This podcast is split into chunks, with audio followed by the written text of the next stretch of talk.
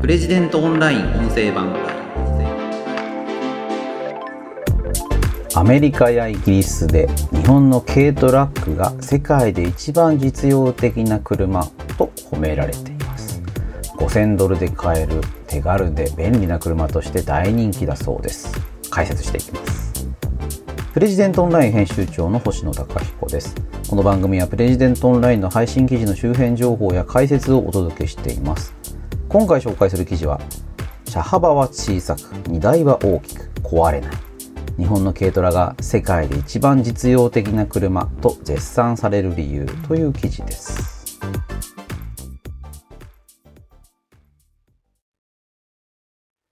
こちらの記事は主に海外のニュースをいろいろまとめて紹介していただいている青葉大和さんというフリーライターの方の寄稿になります。軽トラック。うん、軽トラって言ってわかりますかね？あの、郊外にお住まい、地方にお住まい、あの、家の近くに畑があるよっていう人だったら、まあ必ず見たことがあると思います。都市部の人だとあんまり見かけることはないかもしれませんけども、まあ、お分かりになられますかね？あの、軽自動車のトラック、うん、サンバーとかですね。そういうやつですね。昔、まあ、大体軽トラ白ですよね。まあ、かっこつけてっていうかね、なんかちょっとアウトドアっぽいので黒いやつとかも、あ茶色いやつとかも出てきてますけど、まあ基本的には白。で、軽自動車の規格なので、とにかくまあ、小さくて小回りが効いて便利。あとなんか軽いっていうのもね、あの、こういうアウトドアやってる方からすると高く評価されてますよね。アメリカの、いわゆるピックアップトラック、ピックアップトラックっていうのはね、どうもアメリカにしか、まあない規格だ そうですけども、アメリカ人が大好きなピックアップトラックっていう、まあ、形ありますよね。えー、前にシートが、まあ、座席がついていて、なんだったら2列シートがついている。で、その後ろが荷台になってる。オあのオープンな荷台になっていて、特に屋根などがついてない。いろんなものをラフにこう収納できる、運べる。まあだからその、例えば農産物を入れたりとか、あと車のタイヤを乗せたりとか、そういうその、車内には持ち込みづらいような荷物をこうガバガバッと乗せられるっていうのがピックアップトラックの魅力だと思いますけども、まあ、これがまあ人気なんですけども、だまあアメリカ人は重いものをこう持ち運びたいんですね。とにかくね。で、持ち運べるのが、まあ、こうアメリカ人的にはかっこいいっていうことなんだと思うんですけども、この車はね、めちゃめちゃ重たいんですよ。とにかく、でっかくて、まあ、見た目は頑丈で、っていう、で、まあいろんなものを運べる。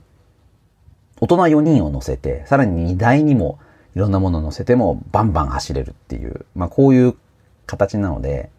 まあ、重たい。で、重量があると何がっていうと、例えばぬかるみにはまっちゃったって時に、で自分のタイヤの回転では出られないよっていう時に引き上げるのめちゃくちゃ大変ですよね。重いから。まあ1トンを超えるような車重があって、これをどうにかするって言ったらもう本当に大変です。もしくは雪にはまってしまう。もしくはこう斜面をうん、まあ、だったら転がっちゃうなんかそういった時に、あの、車を起こすっていうのも、まあ、これはもうとんでもない。まあ、やっぱ人力では難しいので、ウィンチを使ったりとか、ユンボ、うん、まあそういった重機で起こすっていうことが必要になると思いますよね。これが、軽トラだったら、まあ大人が二人だったらいけますかね。ぐんと持ち上げられるんですよね。何せ、まあ軽い、コンパクト、ちっちゃいですからね。これがやっぱすごい魅力なんですよね。あの、ぬかるみにはまって出られないっていう時にも、軽トラだったら人の力でもなんとか動かせる。まあそのサイズ感、まあえっ、ー、と、まあそういった設計ですよね。それが非常にこういいというのが、まあ、軽トラの魅力なんだと思います。で、こう、記事の中では、まあ、とにかく軽トラが世界中で褒められてるっていうふうに書かれてるんですよね。嬉しいですよね。例えば、米有力自動車メディアのカースクープス。日本の軽トラがアメリカの地方の人々の間でますます普及している。可愛いだけでなく非常に利便性も高い。でこれアメリカにどんどん行ってるっていうのは、製造から25年以上が経過した古い軽トラっていうことなんですよね。これアメリカに25年ルールっていうのがあってですね、製造から25年経過した車というのは安全環境基準を満たさなくても輸入できる。でこれ、ヴィンテージカーを想定した仕組みだそうなんですけども、まあこれ軽トラもね、ある種ヴィンテージカーとしてバンバン行く。で、25年落ち、まあ、30年落ち、そういう古い軽トラでも、まあ、日本の車よくできてますからね。何の問題もなく、ノーメンテでバンバン走れると。で、これも非常に受けてる理由だっていうことなんですよね。あとはね、例えばこんなのもありますよ。イギリスの国際経済誌エコノミスト。アメリカのノースカロライナ州に住む農家のジェイク・モーガンさんの話を紹介している。モーガンさんは、サイドバイサイドビークルっていうバギーみたいな車、これを買おうかなと思ってたんですけれども、これが3万ドル、約430万円もすると。これちょっと高すぎるなと。これで1977年式のホンダのアクティトラックっていうのを買ったと。このアクティは2000ドル、29万円だったそうなんですね。安い。で、まあすごい古いね、アクティ、まあ軽トラなんですけども、これがまあ非常に便利であると。驚くほど便利。ピックアップトラックでは入れないような狭い空間にもどんどん入っていける。荷物の積み下ろしをするときも、車高が低いので、こう、乗せやすい。ピックアップトラックってこう荷台の高さも結構あるので、乗せるのも結構大変なんですよね。で、小さいので、納屋の中に駐車することもできる。で、あまりにモーガンさんを気に入ったので、まあ、1台目の軽トラを購入した後すぐ、機能が充実した2台目の軽トラックに乗り換えた。こっちはエアコンを完備して、ボタン一つで荷台が傾くアクティブダンプを装備した新たな相棒なんだということなんですよ。いやー、なんか嬉しいですよね。日本の軽トラがアメリカの農園をこう走り回ってるっていう絵もね、あの、想像すると、なんかちょっと笑っちゃうところもあるんですけども、私も知人の家で使われている軽トラを少し運転させてもらったことがあります。あの、その方大きな、あの、農園を持ってらっしゃって、農地の行き来にその軽トラを使っておられたんですけども、まあ、あぜ道ですよね。狭いあぜ道。もしくは、ちょっとこう、林がうっそうと茂ってるようなところ。あの、ちょっと上に行ったらもう木にぶつかっちゃう。そういう場所でも軽トラだったらスッスッスッってこう行けるんですよね。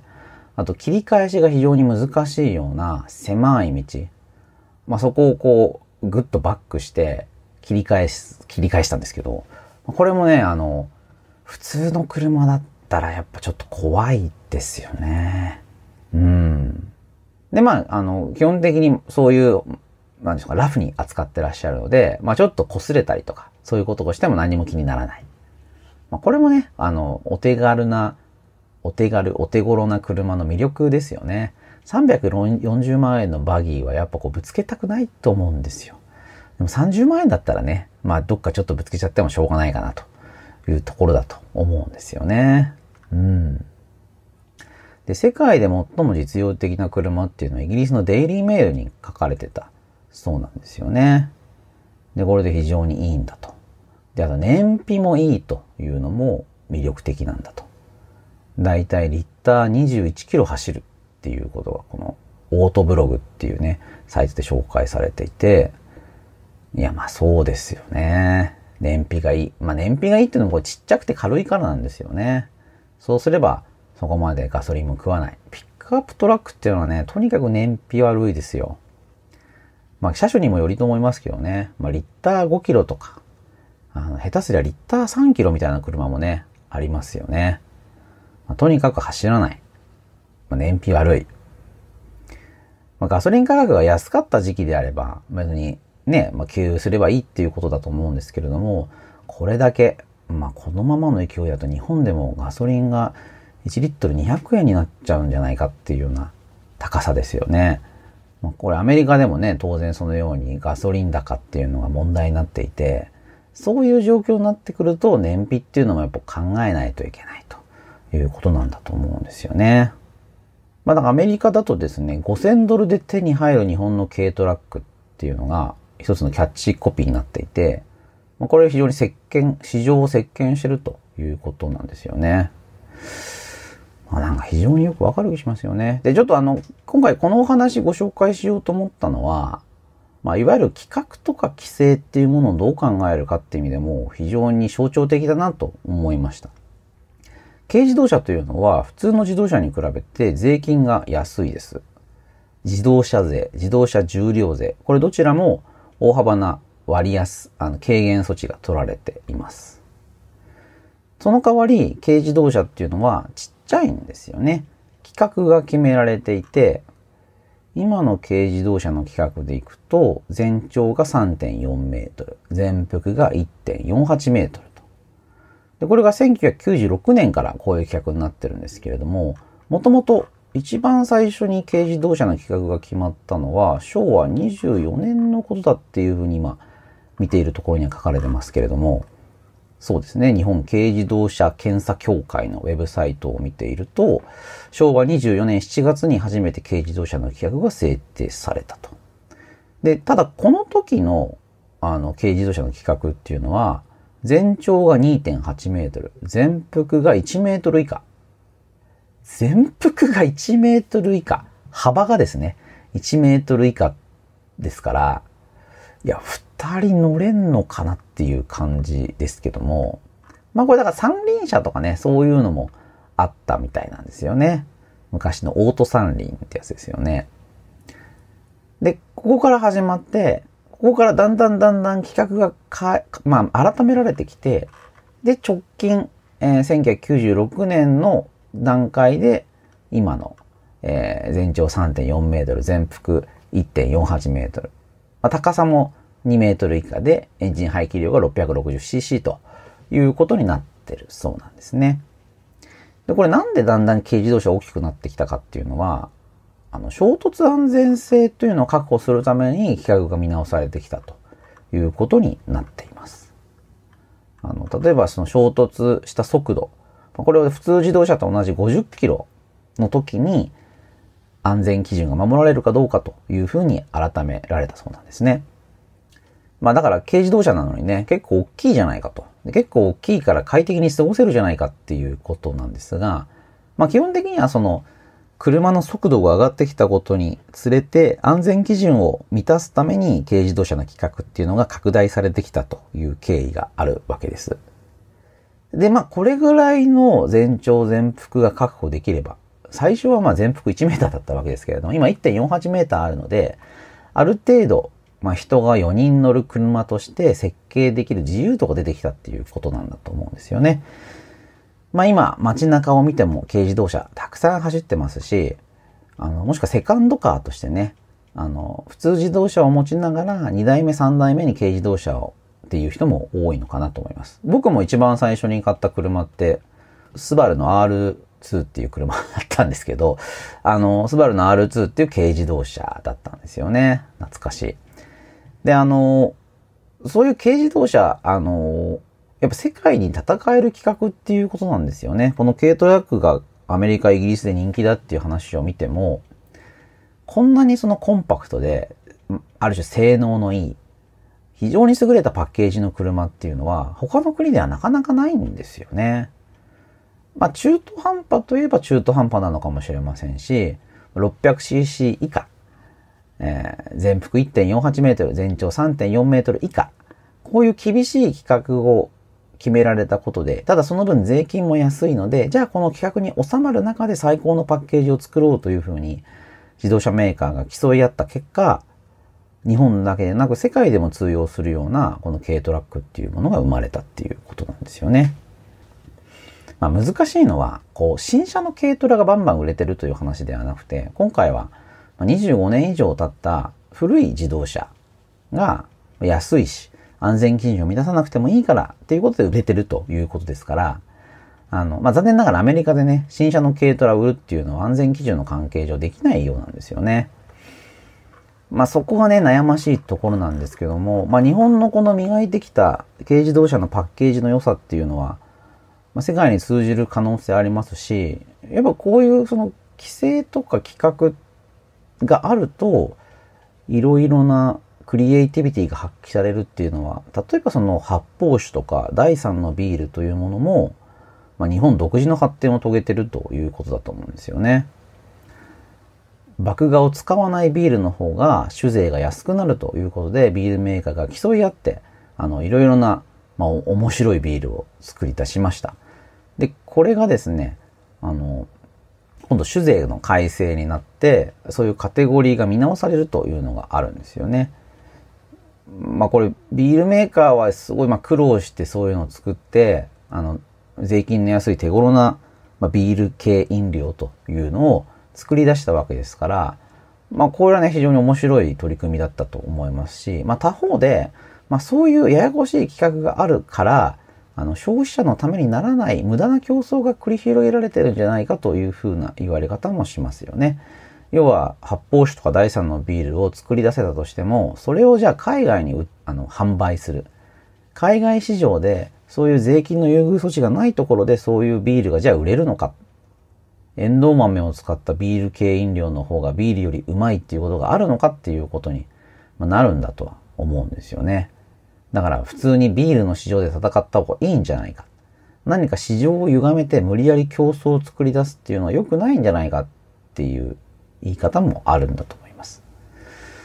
まあこれなかなか悩ましいところなんですけども、うーん、なんかね、あの、すべてフラットな市場の方がいいんじゃないかっていうのが、まあ経済学の教科書的にはそうなんだと思うんですけども、僕も例えば長く雑誌の編集やってましたけど、雑誌の特集で、例えば今回は家計の特集なんだ。家計のことだけで何か考えてこいって言われると、結構アイデアが出たりするんですよね。今度は歴史特集だ。歴史のことだけでやれって言われると、じゃあこう、まあ、ビジネスパーソン、経済の話題を、まあ、歴史っていう観点から切ってみると、じゃあどういうふうにできるかなっていうふうに、こう頭がこう回るっていうのが実際あるんだと思うんですよ。皆さんはまあそういうご経験あるんじゃないですかね。だから、何かこう企画を決めるっていうのは、やっぱりこう悪、決してそのネガティブな要素だけじゃなくて、日本が誇るこう軽トラックっていう企画が生まれたのは、こう軽自動車という企画があったからであることは間違いないので、このことをこう前向きに進められるような、まあ、考え方、軽自動車の企画っていうのを、まあ、一気になしにしてしまう。海外にはこういう企画はないんだから、日本独自のこういう企画が無駄である。意味がない。まあ、そうしてしまうのではなくて、そもそもこういう企画があって、こういうクリエイティビティが生まれたのだから、これをじゃあ今後どう活かせるのかっていう観点で、この企画の考え方、見直しっていうのを進めるのが大事なんだろうなと思いますよね。軽自動車でいいんだっていうね、人も多い。でも、まあ人間不思議なもんでね、やっぱこう軽自動車乗ってるともうちょっと大きい自動車乗ってみたいとかってね、思ったりもするんでね、ここもなかなか悩ましいところなんですけども、この日本の磨いてきた軽自動車って技術が今後どういうふうに、まあ例えばエンジンじゃなくて EV になった時にどう活かされるのかっていうのを考えながら、ま、経済政策とか経済振興っていうのを進めていく必要があるのかななんていうふうに思いました。ということで、今回紹介した記事は、車幅は小さく荷台は大きく壊れない。日本の軽トラが世界で一番実用的な車と絶賛される理由という記事でした。この番組では引き続きお便りを募集しています。記事に関する質問など何でも結構です。ペンネームお住まいの都道府県を添えてこちらのメールアドレスまでお送りください。podcast.president.co.jp podcast.president.co.jp です。また、Apple Podcast の概要欄にもお便りフォームのリンクをお知らせしています。こちらからでも OK です。それではまた次回お会いしましょう。プレジデントオンライン編集長の星野貴彦でした。